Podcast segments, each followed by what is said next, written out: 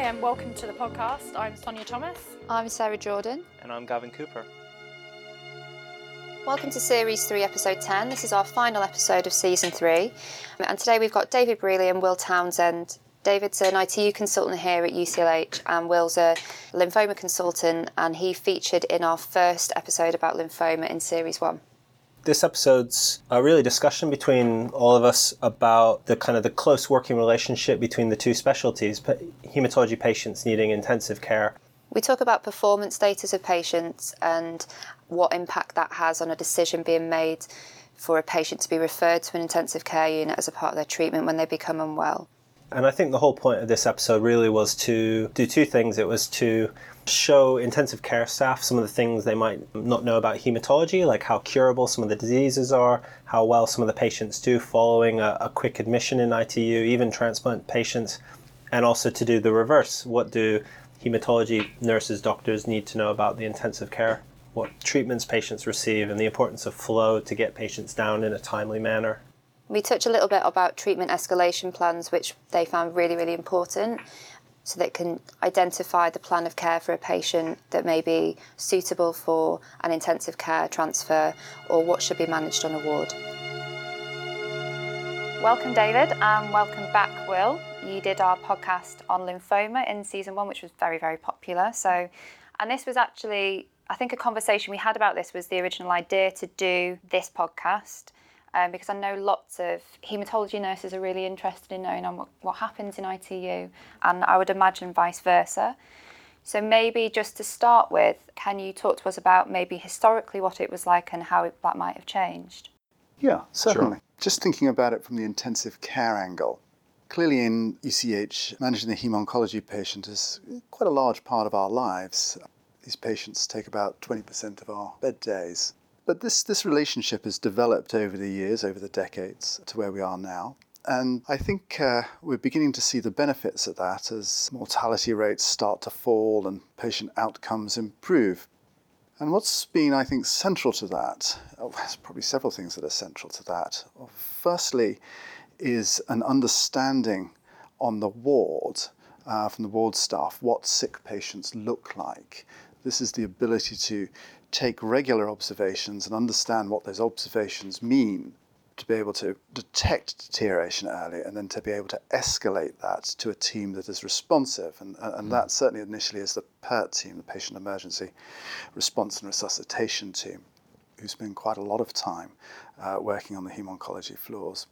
And of course, over the years, they've got used to working with the heme-oncology staff. So I, I think that works really well. And they can certainly give a good critical care assessment to start with and either put in some uh, early management or, or escalate that to the intensive care itself. I think also, I think it's been super important is um, that Will and his teams come around the intensive care every day mm. and uh, make a point of uh, touching base with us as the intensive care consultants and the intensive care team, just to make sure that everything is, you know, our understandings are aligned and, and that we're all aiming for the right thing and allow us both to express concerns and so on and so forth. Because again, it can be quite easy to work in silos and slightly not be aware of what the other person is thinking. So again, that's super important as we get into these increasingly complex treatments. I think a bit of background from me. So I mean, before I settled on working here at U C L H, and in fact my first job here at U C L H was as a I T U S H O uh, a number of years ago now. But before I'd come here, I'd worked at a number of other centres around the U K where I've sort of had my first exposure to haematology. And I was struck when I came here by how supportive our intensive care unit here is to our haematology programme. And that kind of spurred some interest in me, and I did a research project back then looking at I T U outcomes of our allo patients, and in the kind of literature review of that came across quite a lot of literature from not that long ago, maybe nineties and early two thousands, some of which had quite bold statements in it, like haematology patients should not be admitted to I T U based That's right. on some historical perspectives that the majority of patients didn't survive I T U and that it was a futile endeavour. I think even some quite important sounding bodies like American College of Intensivists had written a statement indicating that they didn't think it was a good, perhaps, resource use to, to use I T U for heme patients. And so certainly when I came and worked here, it was quite refreshing and, and, and interesting to see this collaborative work between heme an I T U, and, and that spurred me to do some of that some of that work. And it's well, it's, it's just great for us as a haematology department to have such a helpful team. And as David says, sort of having a team that is willing and, and able to come out and respond early to to a deteriorating patient. I think you're right, and, and certainly when I started out um, in critical care back in the late nineties, there really was a feeling that the neutropenic haemoncology patient mm. should go nowhere near the intensive care. And I do seem to remember audits at the time showing really pretty poor outcomes that could support that. But um, looking at our data from the last year and, and your paper there, Will, is that clearly things have changed. And now the mortality rates for some of our haemoncology patients are not wildly different to the non-haemoncology patients. Mm. Clearly there's a spectrum within that. But, uh, you know, it is not cast in stone anymore.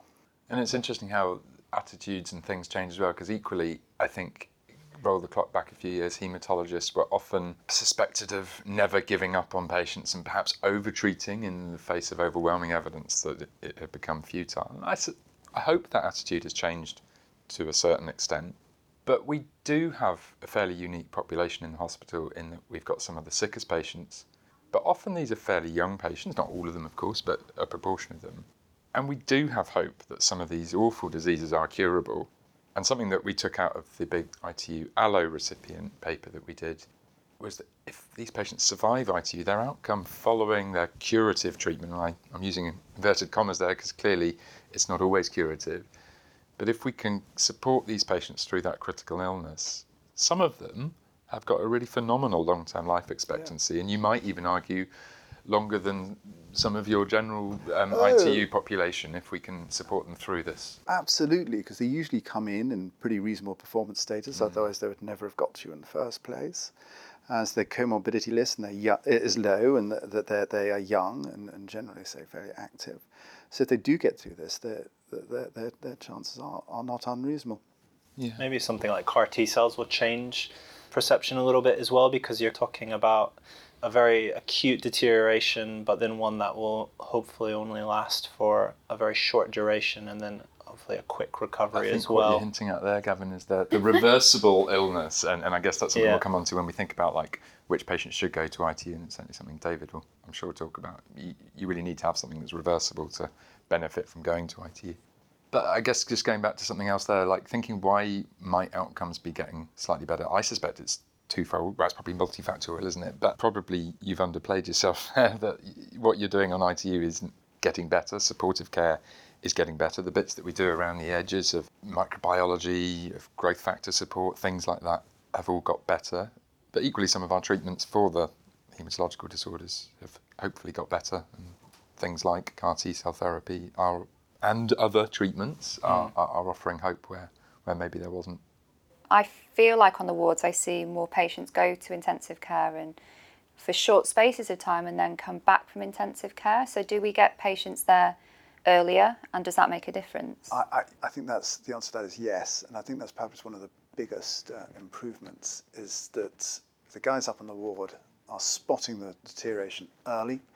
The outreach team is responding quickly, and if anything is looking unclear, then we bring them down to the intensive care, and if that's just for a day or so, that's fine. And if we do nothing more than you do on the ward, that's also fine. That's a great thing. Mm. And if we can turn them around within twenty-four, forty-eight hours and bounce them back up again, well, that's a win. And again, I think back in the old days, and this is not just true of haematology, but every specialty uh, across every hospital, is that we used to wait far too long until the patients were almost in a cardiac arrest before bringing mm. them down. And then clearly outcomes were, were going to be a lot worse. And what's driven that? Well, again, I think the outreach agendas really help drive that change. I think we're lucky at University College Hospital because we have uh, a relatively large bed base. Uh, we've got thirty-five beds, which we can shift around quite quickly. And that allows us to, to flex up and down quite smoothly. And again, we've had this relationship with haematology for, for, for so many years now that, again, we, we recognise we can we can do that. Um, and I think there's, there's this level of trust up on the ward and and, and down, down on the unit that allows us to move patients quickly up and down without too much resistance. Will, can you explain a little bit about what a patient's performance status is and how that would impact on what the I T U consultant would know to be a good candidate for a referral? Yeah, our performance guide is a, it's a hot area. Trying, you're, what you're trying to do is distill what a patient's physiology, what their fitness is like, down to a number or a score that, that's simple. And there's lots of different ways of doing it. The crudest one we use in, in oncology and haematology, you'll hear it called different things, either W H O, World Health Organization, or ECOG, which is the uh, one of the American Oncology Group's performance score, where you get a score of zero if you're completely fit and as normal, one if you're a little bit disabled by illness or by fatigue, two if you're a bit more so, three if you're in bed quite a lot of the day, four if you're in bed all of the time because of your illness, and five is dead. So we talk in, in kind of oncology and heme terms. When we're thinking about starting someone on treatment, we're kind of trying to record their performance score. But it's kind of crude. It's a very rough number. And of course, there's always a debate about, ah, oh, you know, is, is this person's performance score poor because of their comorbidities, frailty, or age, or because the disease that they're presented with, their acute leukemia, or their spinal fracture, is their myeloma, or something, yeah. has caused a sudden drop. So we kind of We record these performance scores a lot, but then there's a lot of grey area around them. It's not the be all and end all. It's not, and neither is age. I don't think we have a. We, we try not to be ageist and have cut-offs, absolute cut-offs for age, where we decide that a heme treatment is appropriate. And I suspect the same is when Absolutely. You're thinking about whether someone's appropriate for I T U, David. Like, we don't have an age, but we're trying to think more physiologically about someone. And I think it's fair to say we don't have brilliant measures of those, and we. They're kind of crude, aren't they? Absolutely. I know that you guys. So it's a big deal to us, and, and yes, let's put bed straight away. Age doesn't really factor into this, and we admit emergency patients well into their nineties. That's not a problem. But intensive care is all about supporting acutely failing vital organs, organs that have failed all of a sudden for some reason, and trying to deal with whatever reason that is. And of course, in haematology, it's often driven through infection and sepsis. But if we look at the wider intensive care field, it could be being hit by a bus, it could be um, it could be a stroke or a heart attack. Now, we can support those organs acutely if they've suddenly failed as a result of one of those disease processes. But of course, if they come into the intensive care with a whole load of what we call longer ongoing organ failures, maybe they're on, uh, maybe they go to a renal dialysis clinic, maybe um, they've got chronic heart failure, maybe they're on home oxygen for their C O P D. It's these patients that don't tend to fare very well. They've got a poor performance status before they, they get unwell. They are relatively frail. And, and frailty in intensive care, it's associated with a poor outcome. And I think, again, just coming back to heme-oncology patients, your patients generally, before they got unwell with their acute disease, are, are in reasonable state. I say, with those with, with a long list of severe comorbidities, the chances of, I say, succeeding to get the patient better fall right off. And perhaps, importantly, the quality of life. So, so intensive care is not just about survival, yes or no. We certainly used to think about it in that, those terms, but we, we've got a little bit more nuance now. Mm. Uh, it's about the quality of life following survival. You know, and if quality of life means that you're stuck in bed, fed through a tube, and, and unable to move and get off oxygen, how many people really want to live like that? You know, that's an open-ended question. There's, you know, people have individual answers, but we're probably not doing any favours to that person.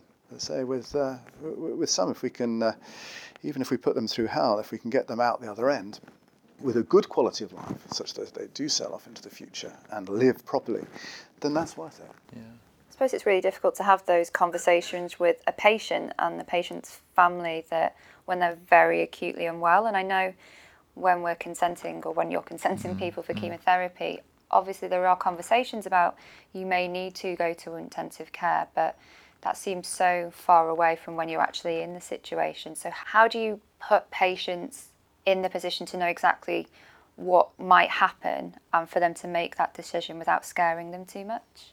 I think at the point that I'm consenting someone for a treatment, a chemotherapy or a transplant that has a risk that they'll become acutely ill and may need intensive care support, as you say, it's quite hard for a patient to think about what that might be like when they're just embarking on their treatment.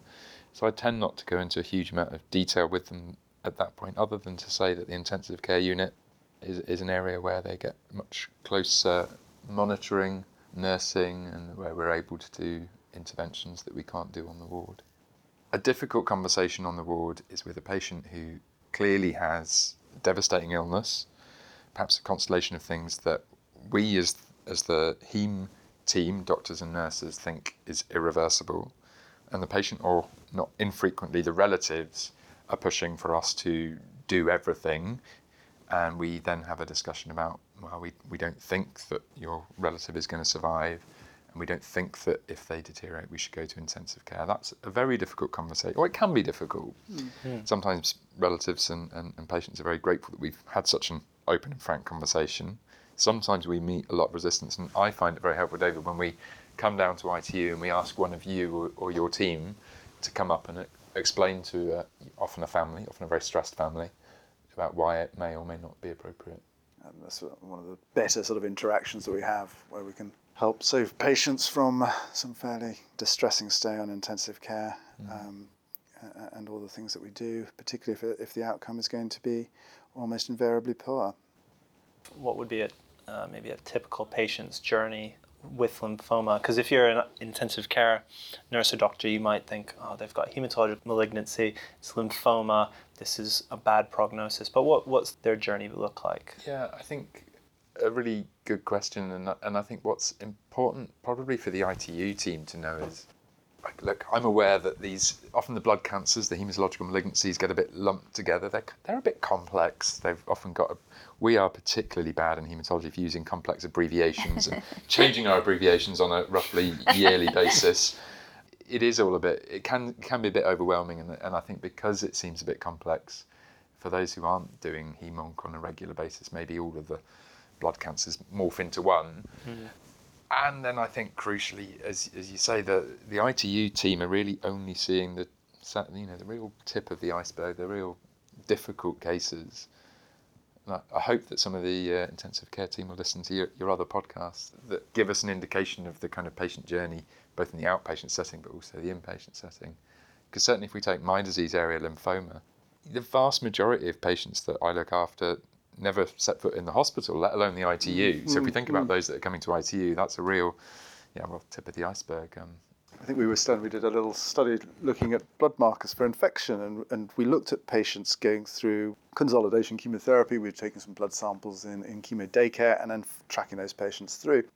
Of the ninety or so patients we looked at, two came to intensive care. Mm, yeah, there you go. Uh, and again, it was just, you don't appreciate that down on, no. on the third floor. Yeah. You think all haematology patients come downstairs. Yeah. And we could and we could talk for a long time about the differences between between the blood cancer, and clearly a patient with an acute leukemia, well, I say clearly, clearly to me because we're doing it day in, day out, yeah. But a patient with acute leukemia will spend a lot longer as an inpatient in the hospital up on one of our heme wards, and has a much higher chance of coming down to the intensive care unit than a patient with a blood cancer that's mainly managed as an outpatient, like a lot of the lymphomas, myeloma, and the chronic uh, disorders like C L L. And, oh, I'm using an abbreviation straight away. Uh, the chronic leukemias, like chronic lymphocytic leukemia and chronic myeloid leukemia, that will rarely come in to the ward. Another hospital I worked in a number of years ago now, and I'm sure things have changed there, there was a lot of resistance to the heme patients coming to I T U. And we, well, I say we, I was very junior. It was one of the intensive consultants, uh, care consultants, was invited to come to some of the heme clinics and saw these patients in the outpatient setting, either during treatment who were doing well, or later on once they're cured, um, with an excellent quality of life. And I think that was a really helpful process that really mm. helped change that dynamic. Thankfully, I don't think we need to do that here because your team is so receptive. But it might, you know, I don't know if there's intensive care teams who wonder what does go on. What on earth are we doing to these patients that end up on their unit all the time? Maybe some sort of exchange program with, with haematology would be helpful to them. I would be remiss because I realise that I've talked exclusively about haematological malignancies, and I know that my colleagues who spend a lot of time managing haematological disorders that are not cancers will be very upset. And also your intensive care team, you know. So I guess the other big areas of, of our haematology patients that do get sick is the T T P, yes, clotting catastrophe patient. So T T P, we have probably one of the largest cohorts in, well, certainly in the country here. Really amazingly good outcomes, but often getting very sick and often needing urgent mm. I T U input. And that's one group. And the other big group, I guess, is the patients with red cell disorders, many of whom have had very difficult healthcare problems, sometimes for many years, but do sometimes get catastrophic things like um, sickle cell chest crisis and need, need urgent input from, from the I T U team. So I just want to acknowledge that not all that we do in haematology and up on T sixteen is malignant, yeah. and clearly there are groups of patients that, that come, the, come your way. Uh, and that's absolutely true. Uh, and you know, the T T P lot are a great example of, of again of team working. A team working, identifying them early, getting because them down to you, and they get the call from Saint Elsewhere, and they're almost instantly on the phone to us to say get a bed. We've, we've recognised that this is, this is a, a crashing emergency and we can't delay uh, for an hour or so. And we, we always treat them like we would in a ruptured aortic aneurysm, that is, you know, there are no excuses. We don't care about beds. They're coming in right now. And I'm sure that has contributed to the amazingly good outcomes that these and I think it often helps. Very sick patients. But have. Again, you know, as soon as they've arrived, the teams ascend uh, and, and the therapy starts and so on and so forth. So, so, so being able to work together really, really helps. And that's grand. And equally true with, with red cell and, uh, you know, particularly the, the, the sicklers. You know, I guess we don't see quite so much uh, of the sicklers, but, but, you know, we see a fair few. And what really matters is that we've got the consultant who's on the phone saying, I've got this person and I am really worried mm. um, because X, Y, Z. And I think if we do A, B, C, that will make the difference.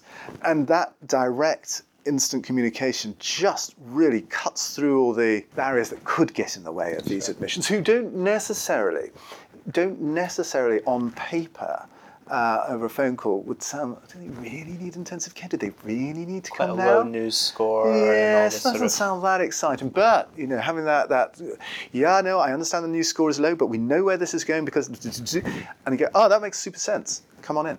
Mm-hmm. Um, I think, again, that really helps. Just coming back to the point of, of the nurses, we're talking very much from a medical angle, aren't we? And that's awful. Because the reality is, it, it's our nurses that look after these patients twenty-three hours, fifty-five minutes of the day. Mm-hmm. And uh, certainly in intensive care, they're the ones that are sat by the bedside continuously with the families. And if they understand what's going on and they know what we're aiming for, that makes their job so much easier because it can be emotionally exhausting for these guys to be mm. in those really in- continual, intense situations. And if they if they know what's happening and they know why they're doing it, which is so obvious but so important, perhaps sometimes we're, we're remiss in not, yeah, and not I think, I think I think on our level, on our haematology ward rounds, just spending an extra minute to speak to the I T U nurse that, mm. as you say, is going to be by that bedside for the rest of that day, just explaining, even in just a couple of sentences, what disease are we treating? Yes. Yeah. What treatment have they had and what does potentially the future hold for them? It just invests the person yeah, I, in, I, I, in massively. In, in, in I think, uh, and hopefully, hopefully, well, we've said it already, but hopefully some of these other podcasts that explain these diseases in, in these kind of complex diseases explained in, in fairly simple terms will be a good resource to the I T U team. Definitely. I don't know, something that I wondered if we'd touch on, like I mentioned how complex we make the disease classification in haematology. The other thing we, we kind of make mysterious is our, our treatments with those yes. abbreviations. And there's just there's one thing that often comes up in I T U when I'm talking to maybe a, a relatively junior nurse or a junior S H O or registrar mm. who hasn't done haematology. And bone marrow transplant gets said. And, and, and, and again, this is just a whole host of different treatments, but often put under one umbrella.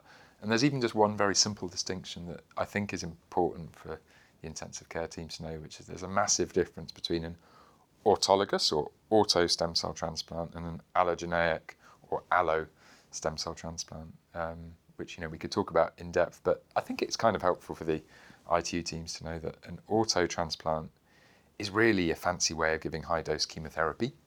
And when we use that patient's own stem cells to help them to recover from said chemotherapy. So these are effectively patients who have just had high dose of chemotherapy. They ought to recover their blood counts about two weeks after they received their cells back. And they ought to recover fully from that transplant with very few long-term knock-on effects beyond what you expect from chemotherapy. And as a general rule, mortality from an auto transplant is thought to be low, and we should do everything to support them through that period to recovery because we're hoping that they'll go on to do well. And that's totally different to an allo or allogeneic transplant, where we've transplanted somebody else, mm. often, often a sibling or an unrelated donor, somebody else's entire immune system in, into their body. I mean, this is a, an amazing treatment, and it gives a, a very effective treatment against the disease, but with much longer term sequelae from it. And the real challenge after an allo is not necessarily that short period like it is with an no. auto, it's but the it's the months come. to come later mm. um, where you're trying to balance the difficult balance in the immune system between the new immune system seeing the cancer and dealing with that versus not seeing too much of the host tissue and causing problems, and the balance between immune suppression and infection risk. And they're just very, very different procedures that often get kind of umbrellaed together. Yes. Um, yeah. uh, and it's just another example of why this fairly complex area of medicine, a few minutes spent educating the I T U yes. team about what we're dealing with is, can be invaluable in helping helpful. that team work. Super helpful. In terms of treatment escalation plans, it's something that we're quite keen for on the wards, because it gives us a plan, um, more so out of hours and things, so we try to push for a treatment escalation plan. Is that really important for a patient in intensive care, and does that plan continue with the haematology team or change, or do you take over that plan yeah. when they come to you? That, that, it's it's super important. You know, if you are worried about the haematological background here, that the chance of cure is just not going right, uh, and that you're concerned that full escalation and to full organ support is the wrong thing to do, then the earlier we have that chat, the better. And of course, it's not always possible, but te- uh, treatment escalation plans give us a feel of what that might look like. So even if it's two o'clock in the morning mm. and the consultant that's on call doesn't actually really know that patient, a T E P can give us a flavour of what we should be doing. And that can be incredibly helpful, and also in, in, in communicating to the family at this point. This is not about withholding treatment. This is about not giving treatment that will not work and that will only harm them, hurt them, and cause them distress. Now, we don't want to do that. Uh, and therefore, T E Ps become really important in trying to guide us through that. And of course, we can, you know, a T E P is not a rigid thing in stone again. The, the, the, we can assess the patient and see how they move and flex, and we can flex with them. So if all of a sudden the, the T E P says, well, to make this up, uh, it should not be for vasoactive support in case their blood pressure goes low, and we bring them down and they're looking great apart from a bit of a low blood pressure, mm. well, perhaps we could ignore that a little bit um, uh, and change and work with the patient, but recognising that if all the acute organs suddenly fail, that putting on a ventilator and all the machines and all the stuff that comes with it would not be in their best interest, because it won't get them better again, and, uh, and we can save them that level of discomfort, and, and, and not put not, not put the family through it as well. And that's so important. So yeah, that that's uh, we find them incredibly helpful to, to, to guide what we do, but as I say, we don't necessarily see them as the law. I see. Do you hear the term trial of I T U much? Yeah, that was vogue a little while back, um, and it's it was a case of um, bringing down patients who we thought probably weren't going to do very well, throw everything at them and see what happens. And if after twenty-four or forty-eight hours they were not better, then withdraw that treatment. But then it becomes difficult. So you do all that, and then what do you, what do you define as not better? Mm-hmm. Because now they're on a ventilator, but they need less oxygen. Now they're on some vasoactive support and their blood pressure's better, and the kidney machines manage to make their potassium and creatinine better. So they look better, but there are an awful lot of support, and the chances mm. of them making it are not great. But what do we do now at forty-eight hours? Because everyone can see, well, the numbers are better, yeah. but they're not perfect. So we've, we've sort of gone away from that. This concept of having a hard endpoint at forty-eight hours, or a hard stop with a T E P, or, or whatever it is, I, I think, we, you know, as I say, each of these patients is so different and so individual. No instruction booklet. It's almost like feeling your way through it each time. You've got to see how they respond uh, and work with them. Again, really important that we all stay in contact as the team, so that we all can. So when your registrar comes down and says, "Oh, well, look, the creatinine's halved overnight. Mm. That's wonderful." Yes, it's wonderful, but it's the machine that's done that. That, that we can all understand what why why the numbers are changing. And again, that's really important, such that we don't give mixed messages to the family. I think what can happen is someone comes along and says, oh, look, the kidneys are a whole lot better. And the family goes, yay, that's wonderful. And we can say, well, maybe the machine. Or, of course, vice versa. You, you know, you know. So, so again, all of us singing from the hit, same hymn sheet. Mm-hmm. So again, this, this the concept of trial of I C U, I sort of understand it, but it's very hard to define, and we don't really do that. No. We work with the patient. From a ward nursing perspective, uh, I know that haematology nurses are very used to specialing patients and looking after very sick patients, but I think probably there's a bit of a, a feeling that there can be delays in patients getting to I C U. Maybe that's the sort of, I guess, the anxiety of feeling like the nurse is slightly out of their depth, the patient is a yes. bit sicker than they, or like, demands more time yes. than they can give. And what would be, I guess, you know, from your perspective, from the other side, is that, do you think that's the case? Is that, are you seeing patients quite late on, or is it just a case of, you know, the sort of the necessary things that need to happen? We need to move a patient from a side room, we need to do this, and it's happening in quite a, yes. a decent, controlled environment. Because yeah. it is trickier. Uh, yeah. You know, depending on yeah. what day of the, the year it is or the, what time the, of the day it is. This is a super interesting question. Uh, and of course, as intensivists, we usually like things done by yesterday. Mm-hmm. um, and, and things have to be done quickly. Otherwise, we do get terribly frustrated, as do your staff upstairs. It's difficult. The flow through the hospital is phenomenal. We're doing more surgery than we've ever done before. We're getting more people through the E D than we've ever had done before. There is rarely a spare bed available. So when you do call, there's often a patient in a bed. Now, that patient doesn't need that bed, but there's no bed necessarily on the ward to go to. to, go to. Yeah. So we, we've tried keeping emergency beds free, but it never works. You um, fill them? Hmm? You just fill them? Is that, yes, is that what well, happens? Or? It, what stops us is the delay discharges. Yeah. So, to get back patients back to the ward. Yeah, so, yeah. you know, it's not unusual to have ten, fifteen patients, well, no, fifteen's overdoing it, but hmm. five to ten patients awaiting discharge to the ward, oh, but really? there are no okay. beds on the surgical or medical wards. Now, if we could get rid of them with a magic wand, um, then, of course, your patient would be down instantly. So, you know, you don't see that necessarily up, up in the tower. That's... Uh, Uh, the poor old charge nurse is, is desperately onto the bed manager, desperately trying to find a bed, desperately move them out, get the cleaners in, find, move the staff around, and boom, down you come. Now, having said that, you, you know, if, if there's ever a case where a patient has had a cardiac arrest or, or is about to have a cardiac arrest, then, of course, one rushes that patient down as fast as you possibly can and, and deal with the consequence. For patients who, you know, and again, I think this is a tribute to, to, to your guys and, and to the outreach teams, you pick them up well before that. So they're a little tachycardic. Uh, maybe they're breathing a little bit faster and they're on a little bit too much oxygen. They don't necessarily need to come down in five minutes. Sure. But you're absolutely right. They do need to come down. And, and, and I, it's just the process of the hospital rather than, I think, everyone going, oh, it's D sixteen on the phone again. uh, so I don't think uh, well, that yeah, yeah, absolutely sure, sure. does not happen. And, you know, what again, what's important is one can't predict the future. So if, if um, PERT have seen your patient and the intensive care have accepted it, well, that's great. But if things are deteriorating quicker than, than you think they ought to, or we're not responding quicker, is that you get back on the phone again and say, well, hey, things have changed here. I wonder if you could, A, either review, or B, just tell me when that bed's available, because I don't think we're going to be able to hang on much longer. And keep that dialogue open again is really important, because we can... It's back to communication, doesn't it? It does. It's all about mm, communication, yeah. isn't it? It well, makes such you, a difference. You, you have a very difficult sort of bed situation to manage, I guess, because not only are you dependent on every other ward in a way that most wards are not, you know, they're much more self-contained, but then you also have the elective...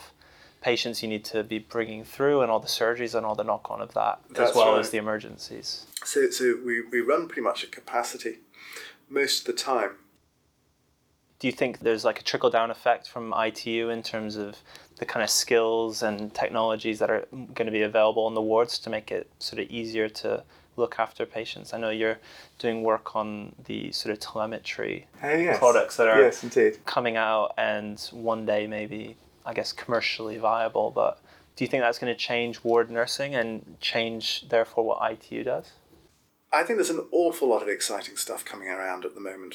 Some of that is in wearable continuous monitors, uh, vital signs uh, monitors that you can just put a sticky patch on or an armband, and it beams that information continuously to whoever needs to know about it.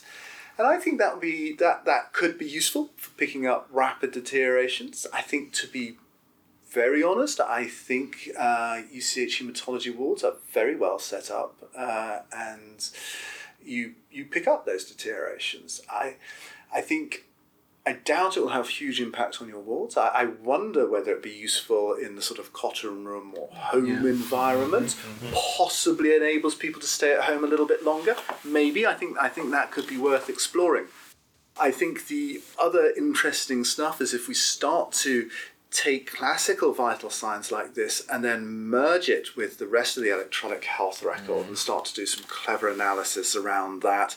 Well, I'm making it up, but mix it up with age and creatinine and diagnosis and drug treatment and, and so on and so forth, where, whether we might be able to have a glimpse of what the future holds for, for, for that person. Or, you know, this is a particularly, he may look fine now, but he's a particularly high-risk patient, so we ought to keep a closer eye on him, so on and so forth. So I think that's, I think that's, that's, that's, That's very exciting too. I think the other things we're really in, in, intrigued about are the rapid point of care diagnostics.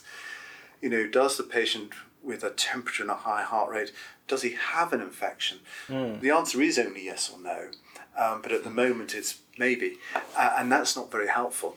Even um, more so with our, some of our new heme treatments like C A R T, C A R T cell therapy yeah. and some of the other immunotherapies. Mm.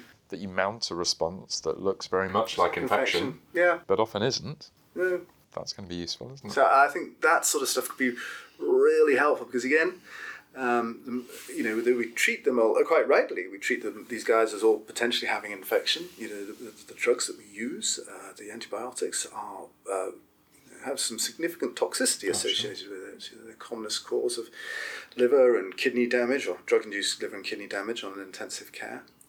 And again, we've we've just deployed a a, a P C R, a rapid um, pathogen detection system on the intensive care as part of a trial, which looks really interesting of how that that's working and how you and I, the, the medical team, react to some of those results. You know, sometimes it's very easy. You find a bug and you go, "Gosh, there it is. We'll treat that." But take a very sick haematology patient and don't find a bug. Well, stop the antibiotics then. Oh no, um, you know, no one, no one would dare do that. So, so, so, so again, as as these diagnostics come quicker, easier, more accurate, and as we start to trust them, um, I hope, uh, and learn how to deal with them, and again, I think, I think we will, fin- we will speed up and finesse our management of these patients, and that can only be to the benefit. I think that's a perfect ending. Yeah. All right.